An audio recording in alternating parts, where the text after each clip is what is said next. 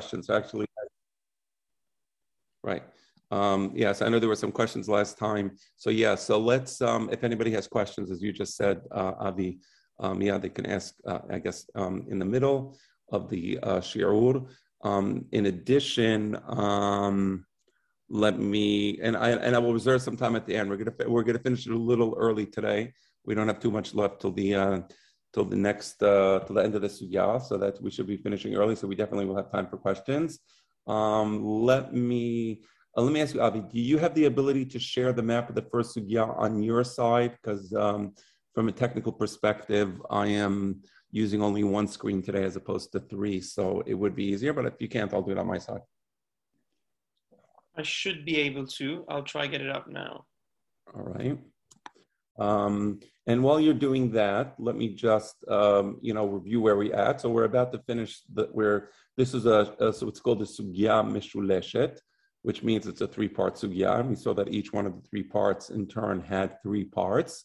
Um, it doesn't always have to be like that. Uh, for example, sometimes you can have a sugya kefula umshuleshet or mushuleshet kefula. So there's different um, there's different uh, structural formats for the sugyot. Um, and um, in part, uh, and let me know when it's up because I'm, I'm, not looking, Avi, when you have the um, map up, uh, let me know uh, so that I'm aware that we can be, we proceed. But in the meantime, I'm going to continue talking. Um, so part one of the, and, and, and the purpose of the sugya really was to understand the very beginning of the Mishnah. What I'm going to do with you at the end of this class is I am going to read to you the Perusha Mishnayot of Harambam, and you'll see how well the words of Harambam mirror not just the sugya, as I've explained it, um, but also mirror the um, the particular girsa that I chose last week. And I want to say a word about that girsa now because I know there was a question um, about the girsa.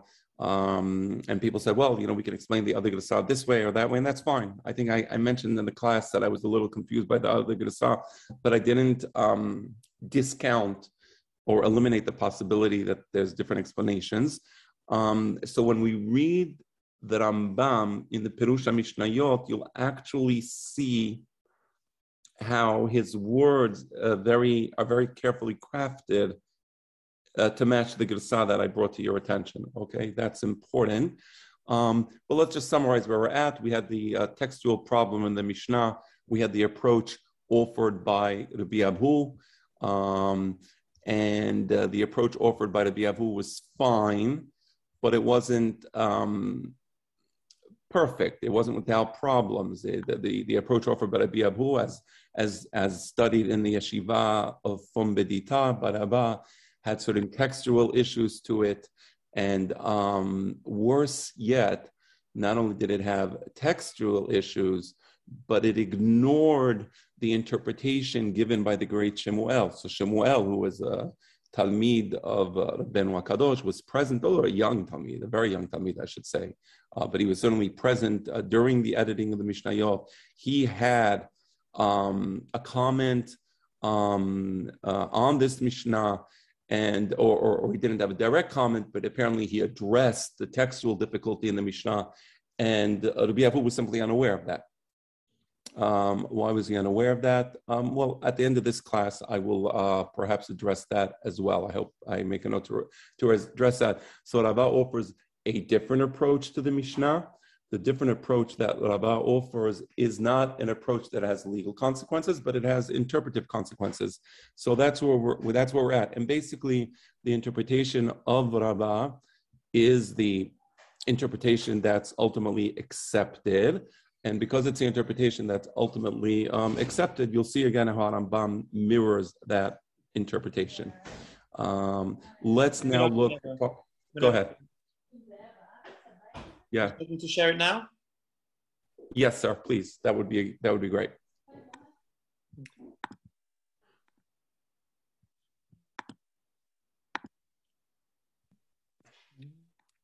All right. And I am now going to be looking at something else, but you can go to part three, Avi. Go to part uh, three of the um, map. And uh, part three is the statement of Rabaha Bere de Rab Ika. Let me explain to you um, what's happening here. um, Rav Aha Bere de Rav Ika is also in Yeshivat Fom Bedita. He's one generation later. So, meaning um, the discussion of this Mishnah ended during the generation of Rava. We saw that discussion, and that seemed to finalize the matter. But then the next generation, um, um, when Rava was Rosh Yeshiva, we said the Yeshiva was in Fom Bedita. The next generation was Rav Papa. Rav Papa was the Rosh Yeshiva. A colleague of Rav Papa is Rav Aha Bere de Rav Ika. And Rav Aha Bere de Rav Ika was not the Rosh Yeshiva, but he makes the following statement. I'm going to I'm going to read the statement and then I'm going to explain it and then I will comment upon it. So just so you know where we're at. So this is a further discussion. This is a further element. Amar Midde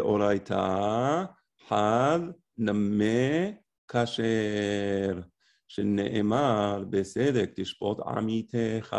Okay, Rav Haber Rabika, he makes the following statement, and it is as follows. From the perspective of biblical law, it is sufficient to have a single uh, dayan adjudicating um, these matters. And, um, and, and where do I learn this from, or where, where, where can this be gleaned from? Tishpot Amitecha. So it says Besedik Tishpot Amitecha, and that's using the singular um, form. And from here, Ravaha, rather, I don't want to say from here, but rather Ravaha is um, illustrating his point, again, using the text in the Torah as a rhetorical tool to express the halacha, which is mideoraita had nameh kasher. Okay. I want to I want to point out certain difficulties with this statement. This is a very dramatic statement. Um, until now, we've had several generations of Emoraim, starting with Rabbi Abu in Caesarea, Talmid of Rabbi Yohanan, second generation of Emoraim going to Rava in uh, from Bedita or Mechoza, fourth generation of Emoraim, and, and there is a consensus, and the consensus is as follows: You need to have three dayanim in Dine Mamonot. Um, the, the issue was whether they have to be mumhin or they don't have to be mumhin. But three dayanim as a minimum was the um, was it was a consensus. And comes Rav Aha Bere de Rav Ika, and he makes this dramatic statement: "Mideoraita had kasher." Um, so, first of all, he's not the Rosh Yeshiva. Now, obviously, the Rosh Yeshiva allowed this discussion to take place because this is a formal statement that's made in the yeshiva. Um, so, um, I, and, and, and, as I said, I, I, I, I would venture to guess, or the way the, the yeshiva worked is the Rosh Yeshiva allowed discussions to take place on subjects that the Rosh Yeshiva himself approved of, uh, which is to say that the statement wouldn't be made in the yeshiva, wouldn't be recorded in the Talmud as a formal statement if it wasn't for the fact that the Rosh Yeshiva accepted it. So, so while it's a dramatic statement, it's something that was accepted. So we need to understand that a little more um, clearly. I would also add one other thing. We know from other sugyot that Rabaha Bered Rabika has conversations with Rav Ashi, who was perhaps a little uh, junior to him. So if he is having conversations with Rav Ashi, and Rav Ashi was one of the editors of the Talmud, we can understand how this statement of Rav Bered Rabika gets prominence. It's included in the sugya. It's actually a very important statement. Um, but I just want to give you that historical context of the different players so that you see the interconnections between the different figures in the Talmud and understanding how um, uh, oh, uh, what's going on, or at least the historical context. Um, okay, let's examine the statement of Rabbi Haber Ravika.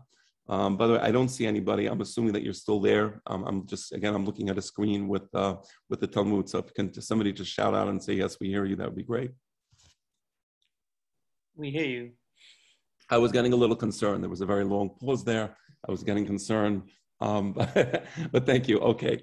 Um, so let's um, let me um, let me explain the statement. So at the superficial at the superficial level, the statement of Ravaha is as follows.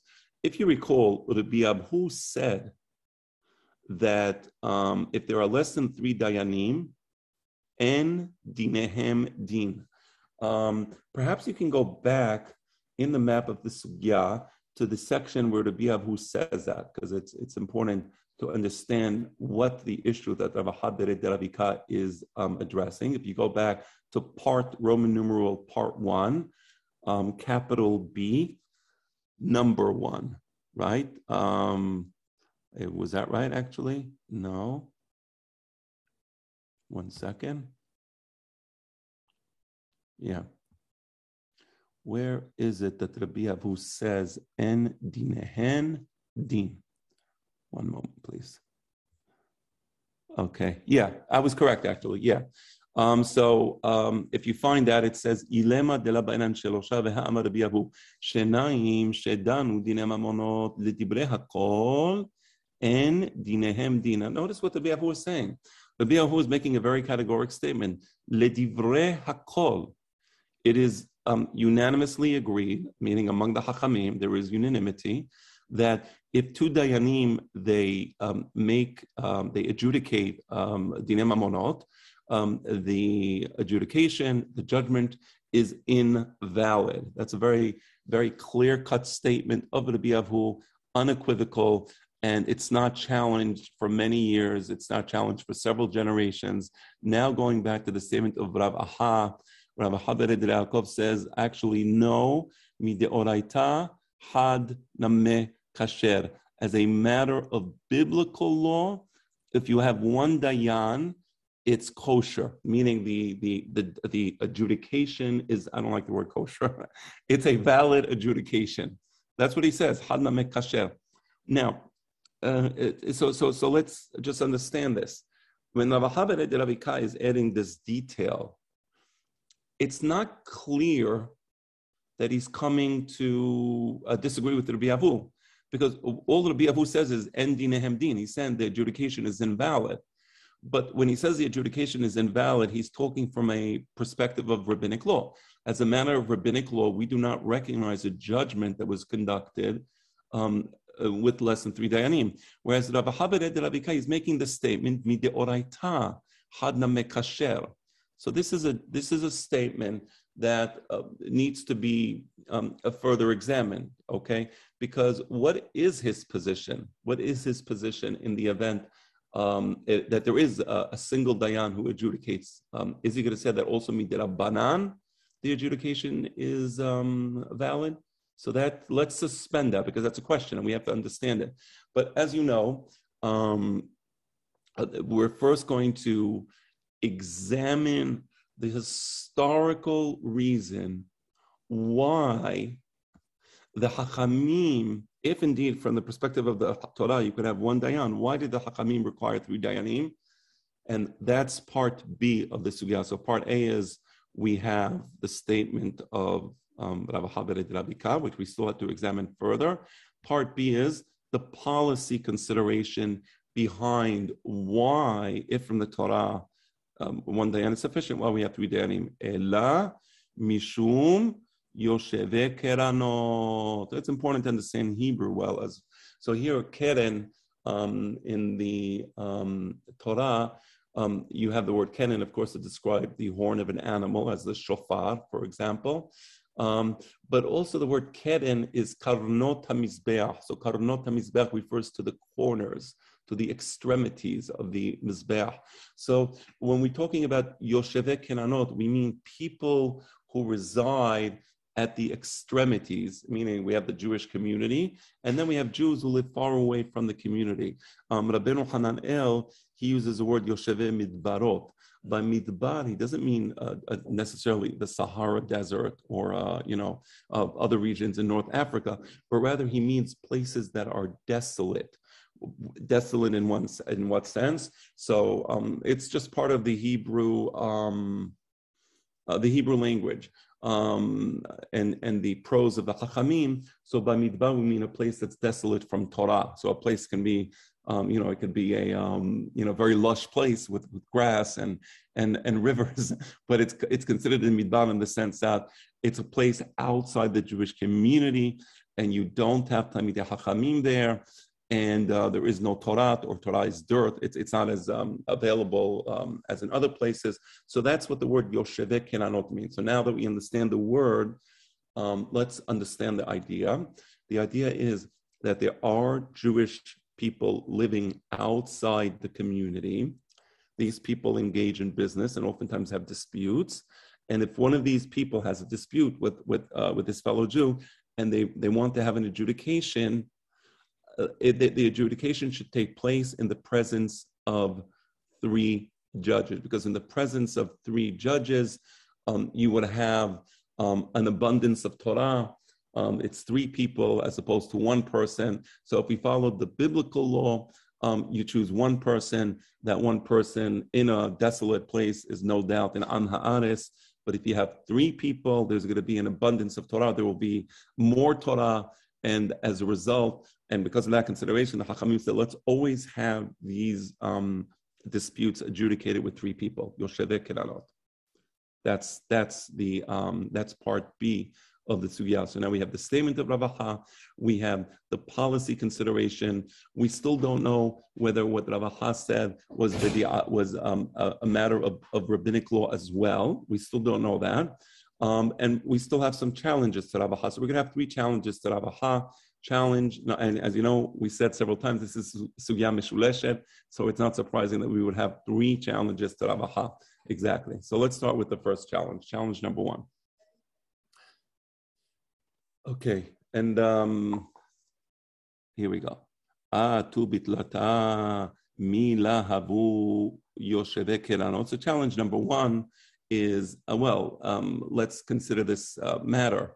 Uh, come now, if you have three judges, do we not still have the um, issue of um, uh, there being a lack of Torah, a lack of Torah knowledge, an inability to adjudicate this uh, dispute properly. I mean, it's still a desolate place.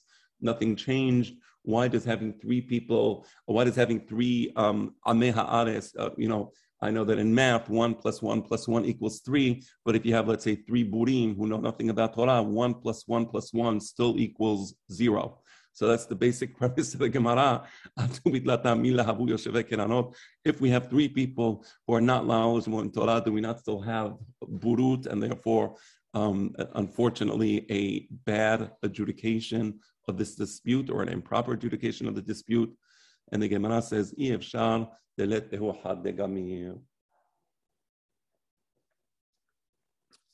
that even in the most desolate Jewish communities, you will always find somebody who is gamir.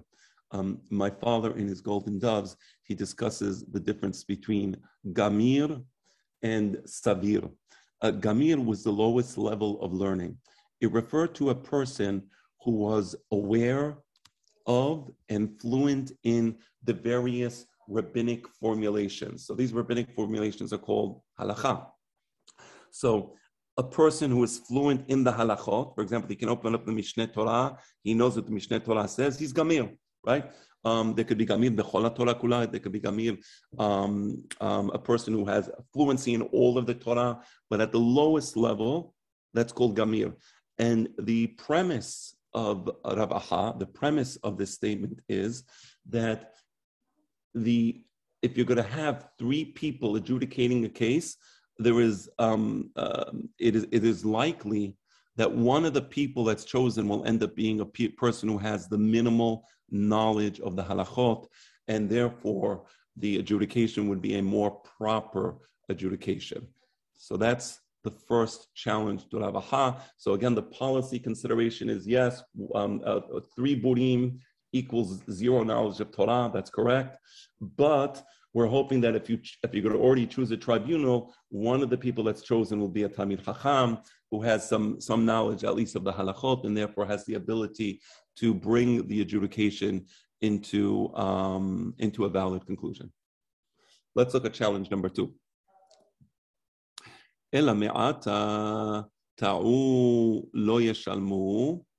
So then the question is as follows, and we dealt with this last week. Um, namely, we dealt with the issue of a person who is not qualified to be a judge. Um, if that person indeed acts as a judge and adjudicates a case, he has personal liability for his errors, right?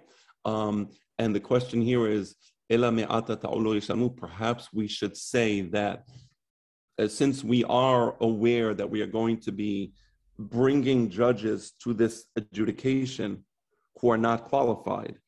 Uh, perhaps, therefore, we should lower their liability as judges. Perhaps, therefore, we should say, well, in this case, since it's Yoshevek Keranot, there should be no personal liability for errors in adjudication. And the Gemara says, au contraire, Kol Keranot. Um, uh, no, um, the um, uh, this is this is not the case because we um, want to make sure that if anything, um, they have three judges and the three judges are willing to come forward and are willing to indeed act as judges. And again, the hope being that one of the judges himself will be Gamir. So we do want them to have uh, liability. We do want them to be personally liable so that the three judges that come up are actually qualified. Again, um, let me perhaps I, am thinking that I didn't phrase that well, so let me rephrase that. Um, if, if we were to say, oh, there's no personal liability, then we're increasing the likelihood that the nefishe yoshevek keranot, you're increasing the likelihood that there will be more yoshevek keranot, meaning burim, adjudicating um, this dispute. So we don't want that. We would prefer to encourage the Talmidei Hachamim, perhaps from another city, perhaps from somewhere else, to come and adjudicate the dispute. Um, and, and, and, and, and of course, a bur is less likely to adjudicate the dispute if he knows that there's personal liability for errors. So that's why, yes, the law of personal liability, that rule that imposes personal liability upon a non-qualified judge, um, stays in place because we want to encourage encourage qualified judges to step up and adjudicate the action. And finally, challenge number three. Um, and this um, this last question, it it really um, it really explains what the Ravaha statement is about because we really don't fully understand it yet.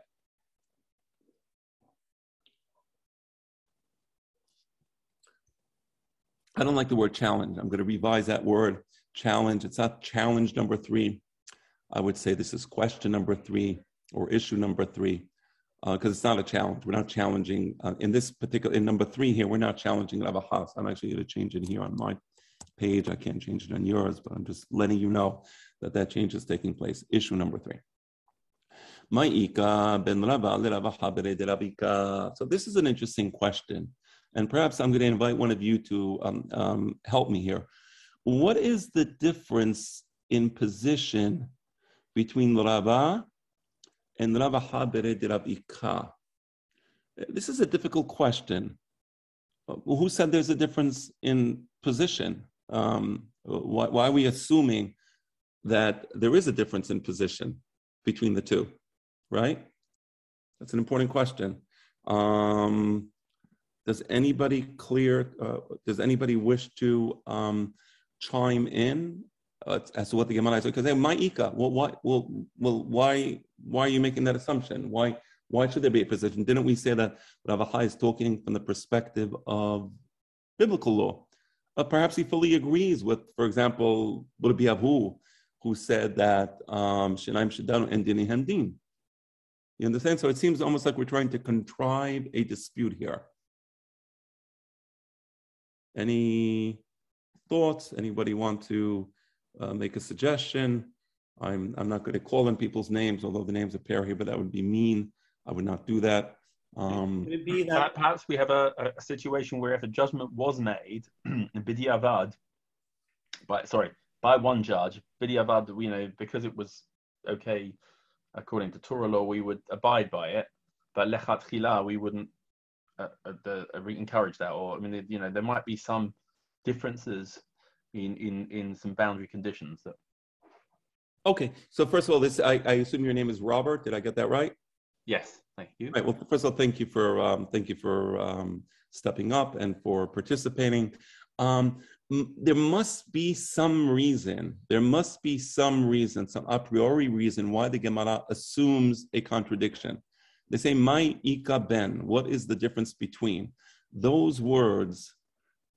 Have a reason for them right? And and they're not they're not so much you know um, inside the flow of the discussion. There's nothing in the flow of the discussion that would necessitate that assumption. So there is, and, but there's something there is something in the wording. Could it be? And I'll tell you what it is. I'm sorry? Ravacha Amar. Ah, who's that? Avi. Ah, very nice. Exactly. Exactly. It says now when when Ravena um, when um, Ravena Rav Ashi Ravena when they uh, edited the text. Now also when the statement of Ravaha de Ravika is um, formulated and it enters the records of the yeshiva, in this case Yeshiva Pombedita, it's it's formulated as Ravaha de Ravika Amar. Now, uh, when, when it says Ravaha de Ravika Amar, it means I disagree with the aforementioned, right? Um, and, and it was formulated as a challenge to Rava. So we know that he's disagreeing with Rava. There is a disagreement with Rava. Otherwise, they would have formulated it as Amar Ravaha Bered Ravikan. They could have done that, but if, if, it, if the text would have just said Amar Ravaha We would be reading this Gemara and saying, Great, okay, so thank you for the clarification. Now we understand that as a matter of biblical law, indeed, um, or one dayan is kasher. As a matter of rabbinic law, you need three dayanim, and the reason you need three dayanim is um, uh, for the policy considerations discussed previously, but it doesn't say that. It says Ravaha Bered Ravika Amar. So we know that there's a disagreement between Ravaha and Rava. That's really important. Um, so uh, let me continue. So I'm going to read that again. My ika ben Ravaha You see how every word in the Gemara has meaning, and it's not just you know. Um, I, I well, I don't mean to say this in a disrespectful way, um, but what, what I'm trying to say is that um, you know, it, it's important to assume that the Hachamim weren't rambling. You know what I'm saying? And and and and and and the Hachamim were very precise in the way they spoke and the way they formulated um, their statements, and they took language incredibly seriously because we're not used to that. We're not used to that um, level of linguistic sophistication. It often seems like you know surprising to many people that every single word in the in the text um, is is rich with meaning. But that's that was part of Jewish thinking. Jewish thinking, and my father writes about this in the horizontal society. The whole premise of the horizontal society is alphabetic thinking. Alphabetic thinking.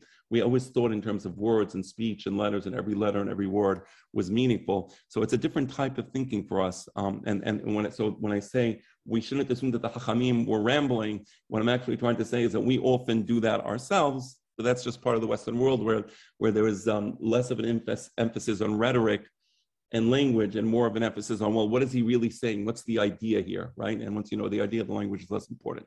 So I'm reading that again. Ma'ika ben Rabba, de Rabba Habere de Rabika.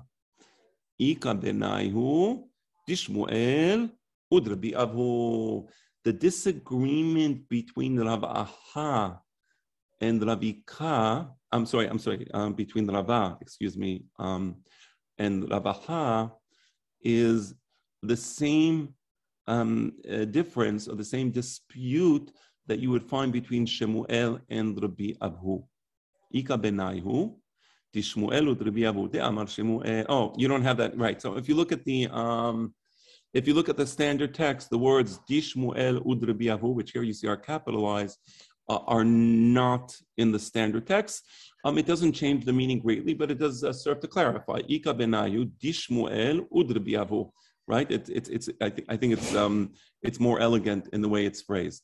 De amar Shemuel shenaim shedanu dinehem din ella shenikre'u vet din hasuv. As Shemuel says, if two judges the judges uh, adjudicate a dispute, um, the judgment is valid.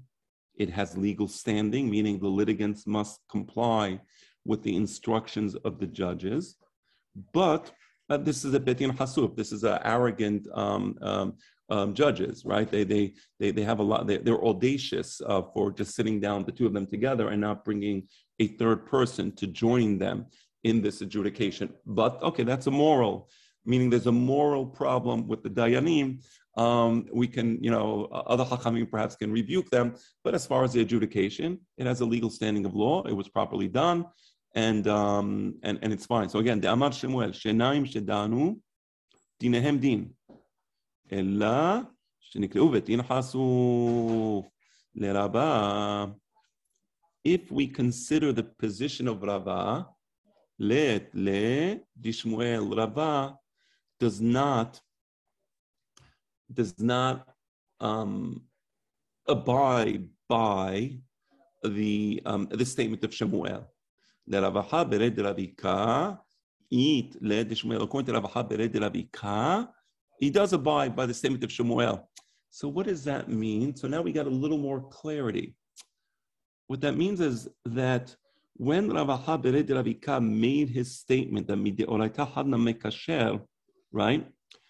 He um, it, it means that if you have an adjudication which has less than three people, well, okay, so this this okay, well, uh, let me ask another question. Okay, let me ask another question.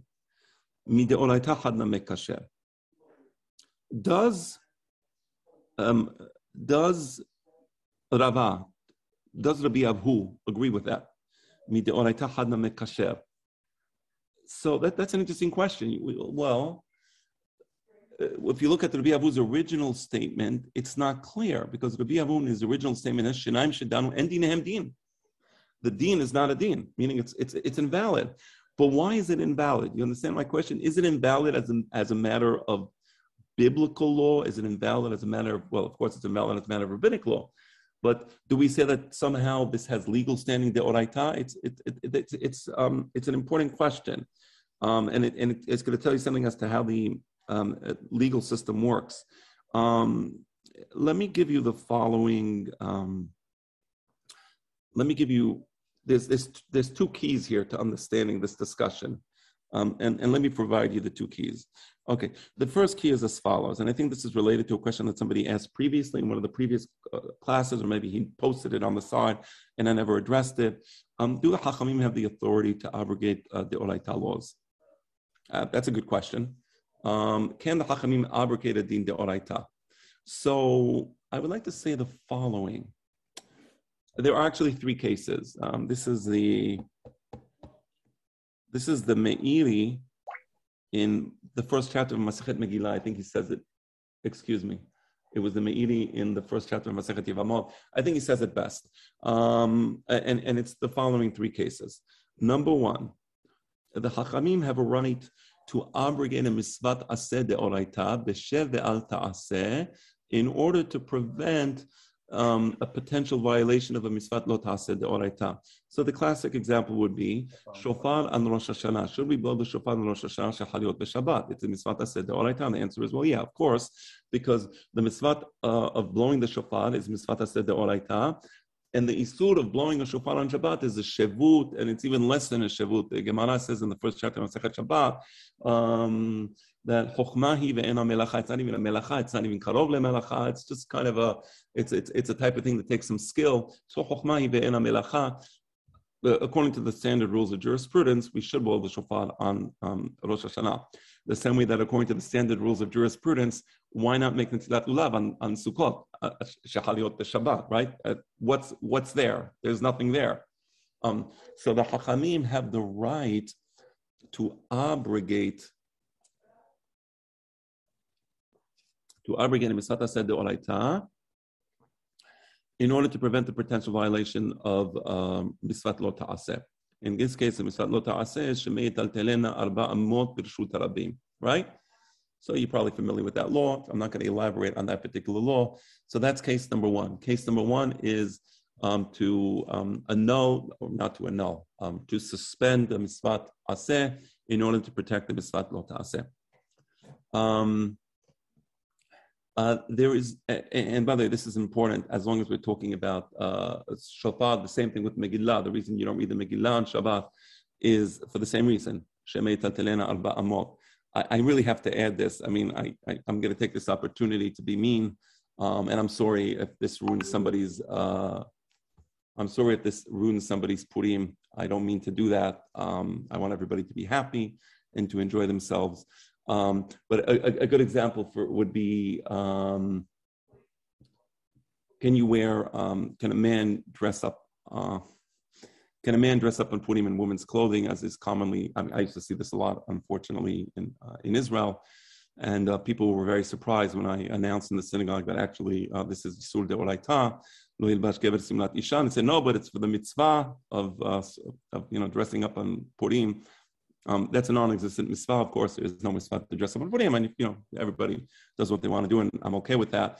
But it's not a mitzvah. Uh, but even if it was a mitzvah, we, we can't um, we cannot be ovri, we cannot be um, um, what do you call it? Um, uh, violent misfat misfat lo ta'aseh deoraita lo yilbash gever simlat isha lo yilbash gever simlat isha right? So that's important. So uh, there is no there are no circumstances where we can just decide that we don't want to abide by misfot lo ta'aseh deoraita I want to get to the to the third category that the Meiri brings that's what's relevant to our um, uh, discussion. The third category is that the Hachamim have a right to be mafkirim, the mammon of a person.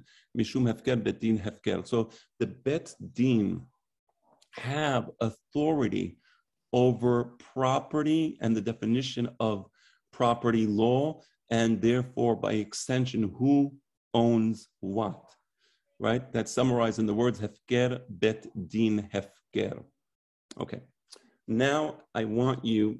That's so. That's key number one. So key number one is even if the oraita, even if the oraita, um, there was um, a property belongs to a certain person, and even if the oraita, the rules require that that person be the owner of that property, the betin has a right to be mafkir the property and say no, he doesn't own it. So over rules over matters of property law, the Bedin has a tremendous latitude in their authority. Okay, that's important. So now let's get back to the question of um, Rabbi Haber de and Rabba. So we said that Rava does not agree with the statement of Shemuel. Shemuel says if two people made an adjudication, the adjudication is fine. Rava says, no, it's not an adjudication. What do you mean it's not an adjudication? Let's say these two Dayanim reached a conclusion and in the conclusion, they said, Reuven, take $100 from your pocket and give it to Shimon. Now comes Rava and says, No, I disagree. Uh, what do you mean you disagree? If, as a matter of deoraita law, it was a betin, and as a betin deoraita, they can tell the Reuven, take $100 from your pocket and give it to Shimon. How can Rava come and say no? And the answer is, Rava is saying, as a matter of rabbinic law, this is not a betin. And because as a matter of rabbinic law, this is not a betin, hefker betin hefker. We can say no. Actually, Reuven keeps the hundred dollars, right? And don't tell me, but since the oraita, Reuven has to pay the hundred dollars to Shimon, he should pay the hundred dollars to Shimon. No, because hefker betin hefker. It's a really it's a really important point. I hope that I expressed it clearly enough. For I, I, I don't know if, if, if, if, if I was clear. So if, if you want me to repeat this, I can do it because there's also another key I want to get to, and I see that we're getting closer to the uh, 415 hour, um, um, a 15 minute uh, point. So is, is that is that point clear? So let's just, just summarize it. So you have Rabbi Habire de Ravika. Rabbi Habire de says, um, de oraita, you can have one person. And the Rabbanan, you can have one person. Okay. Rava doesn't disagree. This is so important. He doesn't disagree on the point of the oraita. He agrees. He's saying the rabbanan, it's not good. I'm gonna, I'm gonna, I'm gonna um, demonstrate that soon. He's saying that a rabbanan, it's not good. And the reason we can say that a rabbanan, it's not good, is because of ker betin efker. So therefore, we have the authority to do that. But there's another key to understanding this. In Harambam in the Hakdamat to Perusha Mishnayot, he said that there were never machlokot among the Chachamim involving matters that we got from Moshe Rabbeinu.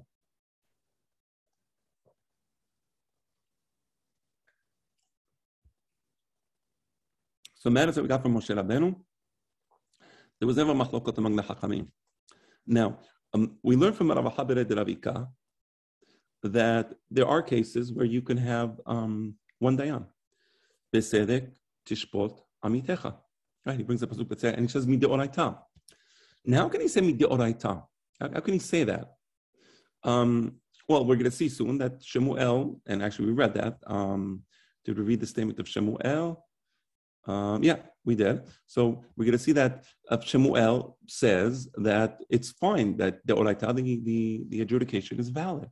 So what is the dispute about? the dispute cannot be on the, the oraita matter because if the dispute was on the oraita matter, you would have a dispute involving a matter of biblical law, which where did we receive the deoraita laws? We received them from Moshe Rabbeinu, right? So that cannot possibly be that on the law de oraita of one dayan, the Hakamim are having a dispute, right? So therefore, the only way to understand this is as I explained it. How did I explain it? I said nobody disagrees on the point of midoraita hadna kasher. The disagreement is, and what if somebody adjudicates the oraita, right? What's the status of that, right?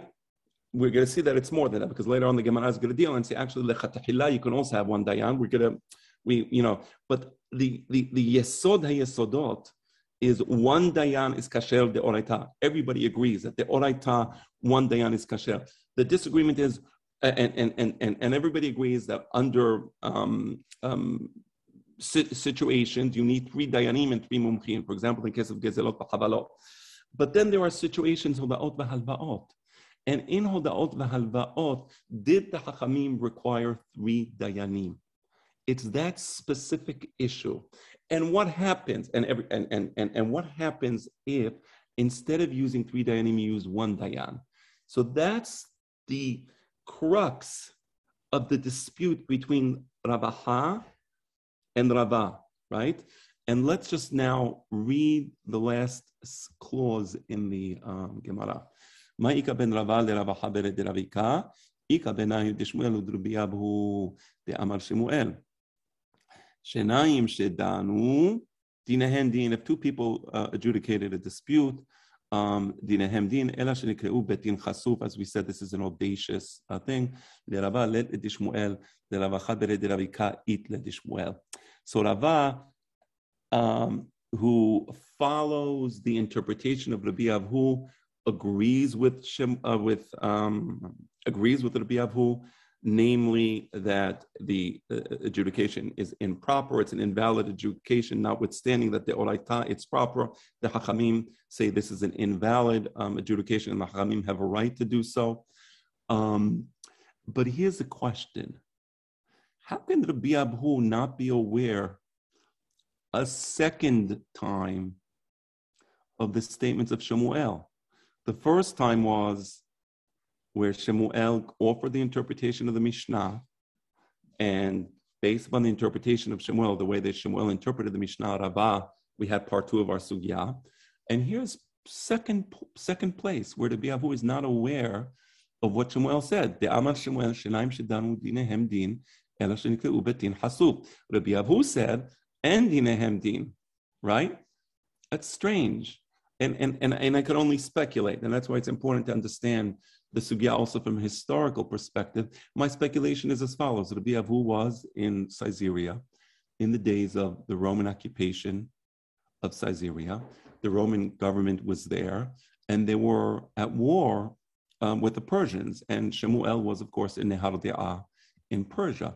And because Shemuel was a Nehardea in Persia, um, apparently um, there was a, a, lack of communication and a lack of um, exchange of um, halachot. At this time in history, later on, there was more exchange. We know during the Yohanan's time there was more. We know that there were people who traveled, but there was this vacuum. Um, and we see it. We see two cases where there was a vacuum. Rabbi Abu was unaware of what Shmuel said, and um, and that's the premise of this sugya. Now, I want to read to you um, the Perusha Mishnayot.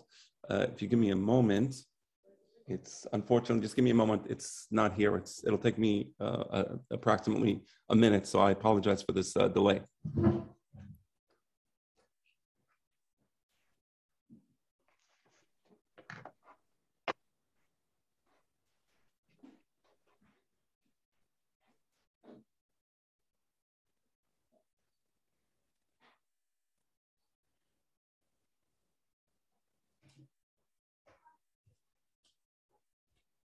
Okay, I am back. And um, what I'm going to do is I'm going to share the screen with you. So Avi, I will, I will send you now I will send you now a, let me just do this this way. It's not the highest quality, but I think it will be sufficient for our purposes. Okay, so Avi, um, if you would be so kind as to look at your WhatsApp and the photo that I just shared with you, do you have the ability to share that with the rest? Or I can, share it actually from my end if it's easier. You're muted, so I can't hear you. Um, I can, I can, I should be able to. If you give me. Okay, I'll, try- I'll, I'll try to do it before you. Let's see who, who, who um, does it first. I'm gonna download it, open. Okay, I think I can do this now on my end. So I'm gonna save you the, uh, Okay. all right, here we go. Okay, I want to read to you now Lishon Harambam, okay? And you see, by the way, now you understand what a sugya is. You see how every part of the sugya has a very specific function, a very specific role. Everything is clear. I mean, at this point, it's just a question of getting the information organized in your mind. That's why we have the structure. But I think the sugya is so clear, it's almost uh, it's almost delicious. Uh, uh, that's why I like studying. I love studying Gemara so much because it really is uh, a pleasure. Okay, so you all see the uh, Leshon Harambam, right? Good. Dine Mamonot. Look what Harambam says. Mikelalam hagezelot v'chavalot. Belisafek. Of course, included in the word dine mamonot is gezelot v'chavalot. But the very next word in the Mishnah is gezelot v'chavalot b'shlosha. So why say it? You see, you see how Harambam is mirroring the... Um, exact discussion, exact question that our Gemara brought. You see, right? Atu gezelot v'chavalot, lavdinei mamonot. You know, that, word for word, literally, you see, it's a reformulation of the Gemara. אלא שכל דיני ממונות, חוץ מגזלות וחבלות, מותר שידונו בהם שלושה שאינם מומחים.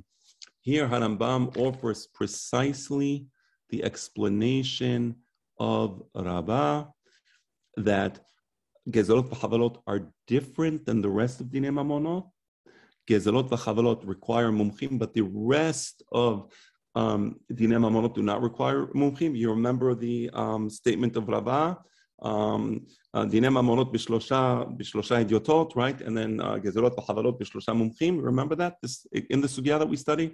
This follows exactly the girsah that I brought to your attention perfectly. Perfectly. So you see that the, that Rambam follows the older girsot, which, well, I mean, I don't think that should be particularly surprising to anybody. okay. Um, uh, so in the case of uh, Dinei other than Gezalot v'chavalot, meaning Hodaot v'halvaot, you don't require mumchim. And now he goes, Ehad, im haya mumche larabim. Also, you can have a single dayan if the dayan is a mumche larabim. What is mumche larabim? And this is going to be a subject that's dealt with in further sugyot. But here you see that the idea of Shenaim Shedanu um, and Dinahem Din, as expressed by the Biavhu, is rejected in favor of Shemuel and in favor of Rav Chabere de Rabika. And here you see the contribution of Rav Chabere de Rabika to our discussion. ואחד, אם היה מומחה לרבים, הוא יישא בעניין מומחה לרבים, שכיוון התפרסם אצל הרבים למדנותו ומעלתו בחוכמה, כפי שידעו זה החכמים שבחנוהו וקיימו את פסקי דינו, מומחה לרבים doesn't mean that there's a democratic election and everybody comes to elect, uh, vote for judges. Larabim means he's known in the public as a wise man because the Hachamim have validated his knowledge, right? That's real. That's really important, right? Um, right. אבל גזלות וחבלות אין דנים בהם אלא שלושה מומחים. But in the case of גזלות וחבלות, you do need three expert judges. ולפיכך חילק את הדיבור, and that's why you have דיני ממונות בשלושה.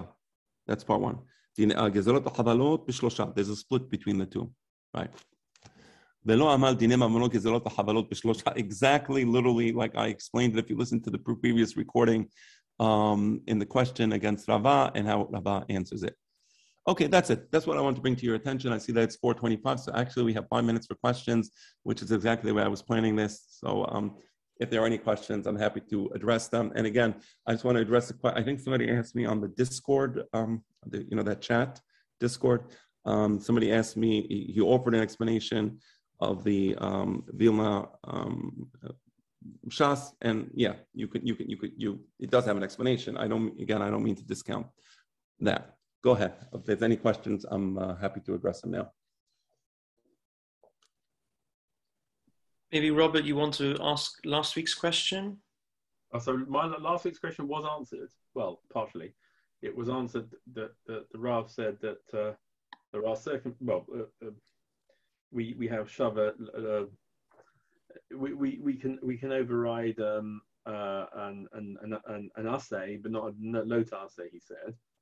Um, I haven't thought through how that reflects to our sugya, but I was going to ask a slightly different question, which was the concept of um, Hefker Bet Din Hefker, is that a Deraita concept, a Rabbanan concept, and does it matter? I mean, first, that's that's an excellent question. Um, I, I, like especially the last part. It doesn't matter. Uh, who, who's who's asking this question right now? If I may ask. Robert again. Robert. Okay, thank you, Robert. Yeah, I mean, like I said, it's an excellent question. Does it matter? And um, and and and I, I would have to say that the authority given to the betin by the Torah is to define property law and property rights, right?